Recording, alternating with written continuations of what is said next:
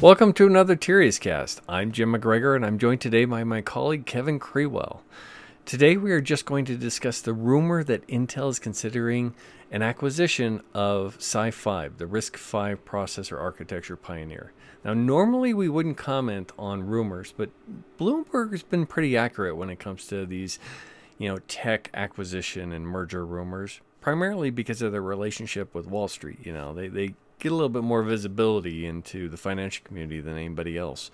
So, I mean, let's jump right into it, Kevin. I mean, first off, what's what's really the value here? Is there value to Intel buying another microarchitecture, especially after they've basically shunned off everything? I mean, at one time they were developing their own ARM stuff and decide just to go all x86. So, what's the value to them now with something else? So, the acquisition is rumored to be for $2 billion, which is a significant acquisition amount. And then uh, one thing I would point out is that Intel Capital is already an investor in SiFive, but also includes Qualcomm, a bunch of uh, VCs and, and such. So there's a significant amount of investment in, in SiFive. $2 billion valuation is, is not out of, out of whack. But while SiFive is the one of the leading, or probably the leading provider of IP in the RISC-V camp. Intel's not even a member of the RISC-V Foundation or the RISC-V International, as it's called now. So this is uh, the question would be if they if they acquire SiFive, they would have to join, and would this now become a official architecture for Intel as uh, you know, in addition to x86?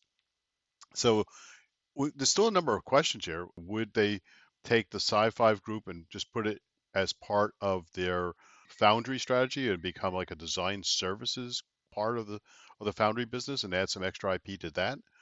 Or would Intel integrate SiFive into the entire ecosystem of Intel, making RISC-V a first order architecture with x86 within Intel?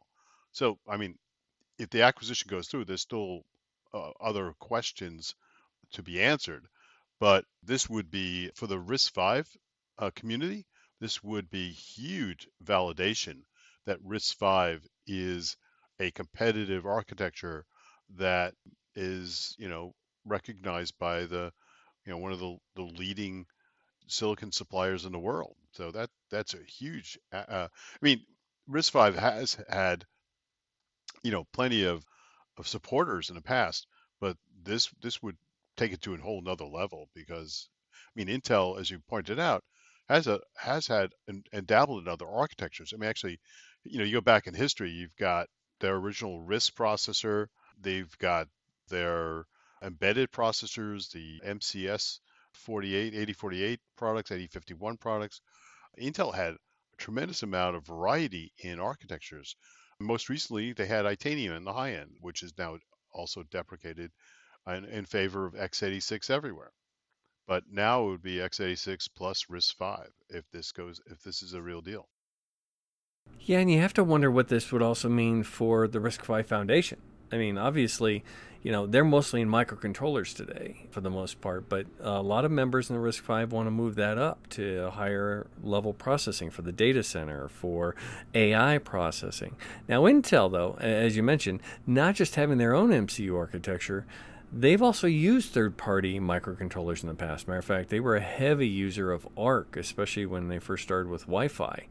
And they, they've continued to license IP where they needed it on that microcontroller level. But if they get into buying RISC-V, you know, they may have something beyond just the microcontroller. So would they try to use the RISC-V architecture to move up the stack? Or would they try to keep it down as a microcontroller?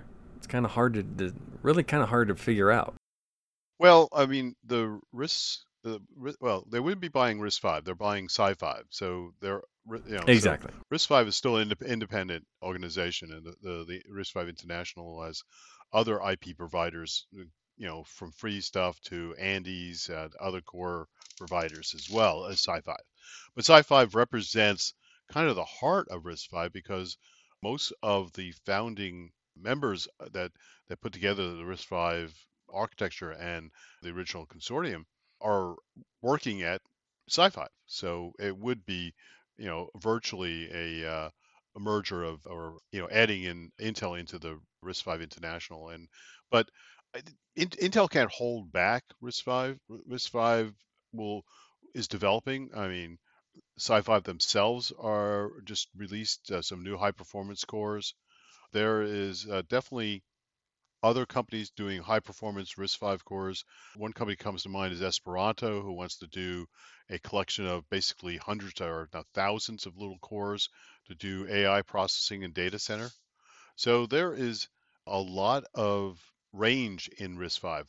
Yes, there are a bunch of microcontrollers based on it, uh, deeply embedded microcontrollers, uh, which were what uh, actually NVIDIA themselves have used in-house. That same NVIDIA that's trying to buy ARM. So NVIDIA was one of the uh, founding members of the RISC-V consortium and the RISC-V International now. And meanwhile, now NVIDIA wants to buy ARM. So obviously the, the, the question that also comes up is is this an Intel ploy to undermine value of ARM architecture by validating RISC-V as an alternative to ARM?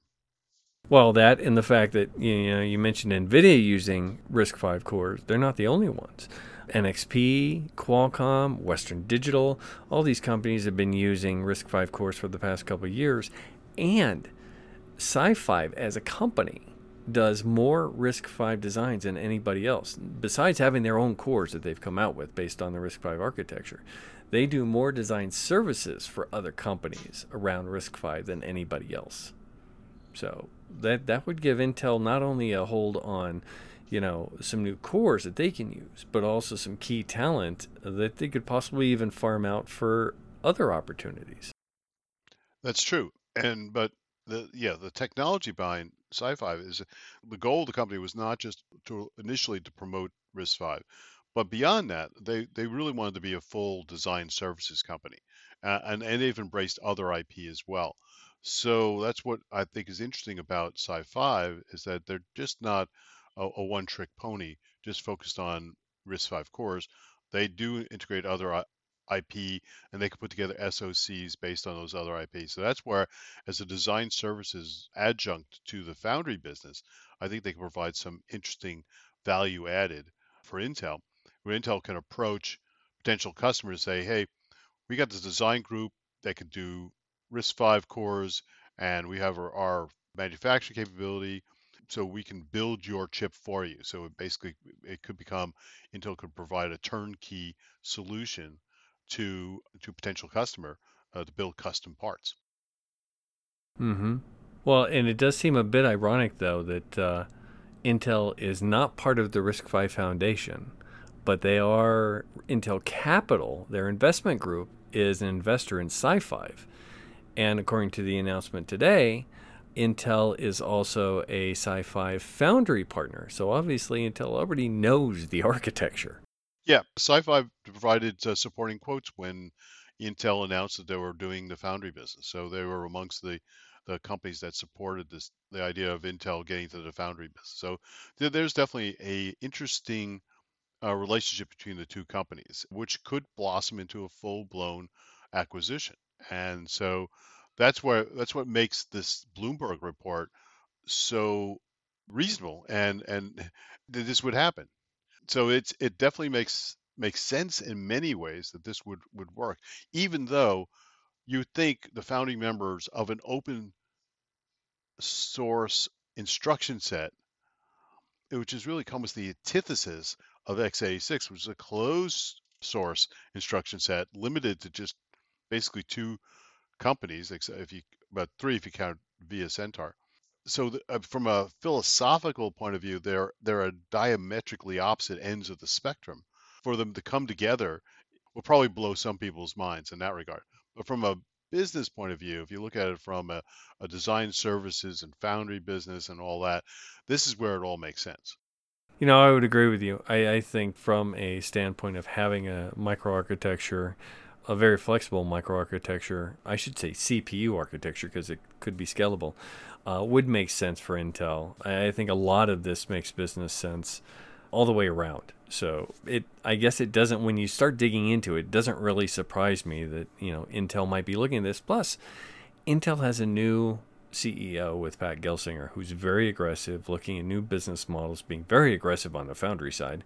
It wouldn't surprise me to see something like this from uh, Mr. Gelsinger to say, you know, we, we really need to open up the kimono and really be aggressive and, think differently as a company going forward. Kind of think he's already kind of put that stamp on the company. Yeah, no, he has, uh, and I think if he looks at it from the, the the Geek Squad point of view, as he likes to call Intel the Geek Squad, you know, what's going on in, in with RISC-V is very geeky, and it's kind of interesting. And this is an opportunity for Intel to break free from legacy. RISC-V has no legacy. Uh, there's they they are maintaining backwards compatibility. They are maintaining a, uh, a structure to their the instruction set development. It's not it's not splintering in all different directions. They're trying to hold it, you know, re, a core of it at least together. But there is extensibility to it, and that flexibility is what I'm sure the foundry business needs and and what foundry customers will want. So x86 being very structured, locked down, doesn't fill all the needs of the marketplace. And this gives Intel a completely different way of approaching the marketplace. And certainly, you know, Intel has done scaled down cores, old cores basically for embedded applications, deeply embedded applications, and and and those all were deprecated. Those didn't turn out to be a, a real success in the marketplace. So this gives Intel a fresh start. And, and historically, Intel wasn't all about just x86. As I mentioned earlier, they had a plethora of architectures in different market segments, and they didn't try to jam x86 into everything. Uh, that didn't that didn't come to later, and this gives Intel an opportunity to really kind of reopen their their mind in terms of architecture development and I, that's why I think it's it's a fantastic opportunity for both Intel and also uh, SiFive and RISC-V to work together, and that's I'm, that's why I'm actually really excited if this deal does turn out to be a real opportunity for for Intel and and and, and SiFive. Well, there you have it. I think uh, both of us are, very positive on this deal if uh, if it does come to fruition. So I don't know what else to say on that. well, so so let's look at it from a perspective of ARM. It, does this have an impact on ARM? And right now, anything to do with ARM also relates to the Intel, uh, sorry, NVIDIA acquisition of ARM. So is this a bonus for Pat Gelsinger? At the same time, validating RISC-V for his own use and for expanding the foundry business. At the same time, he can kind of subtly undermine ARM by offering an alternative architecture to ARM? I think so. Definitely, as you mentioned earlier, that just having Intel as part of this RISC-V International Foundation gives a huge shot in the arm to not only the foundation but also to the architecture.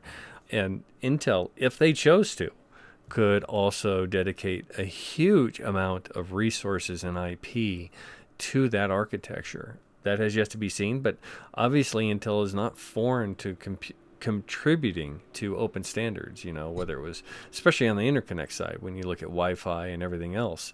So this could be a huge shot in the arm, and I, I do think it. I, I think it is a competitive move as well.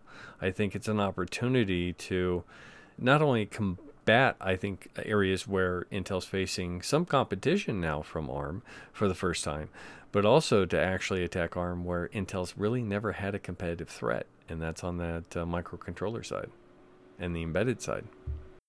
Yeah, and one other thing Intel can bring to the party is if Intel does deeply embrace RISC-V, um, Intel can bring a tremendous amount of software expertise and relationship with Linux and such.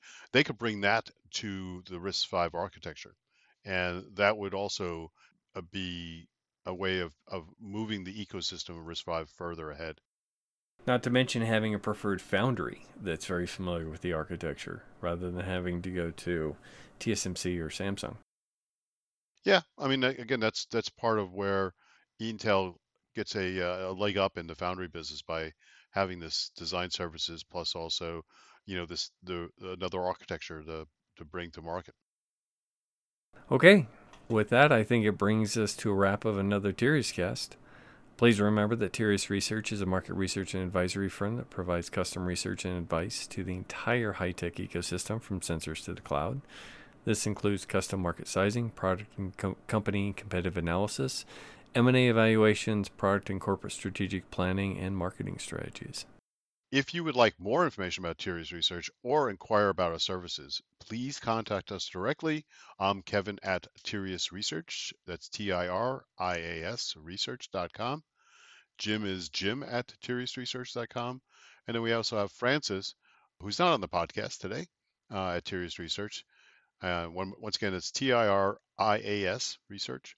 You can also visit our website, www.tiriasresearch.com, and then please keep up with us on social media. The corporate account is at Tirias Research. I am at Krewell for me, and then uh, Jim is at Tech Strategist. That's T E K Strategist, and then uh, F Sideco, F S I D E C O for Francis. Also, look for our articles and podcasts in Forbes, EE Times, ECT News, and Microelectronics in Taiwan if you read Mandarin Chinese.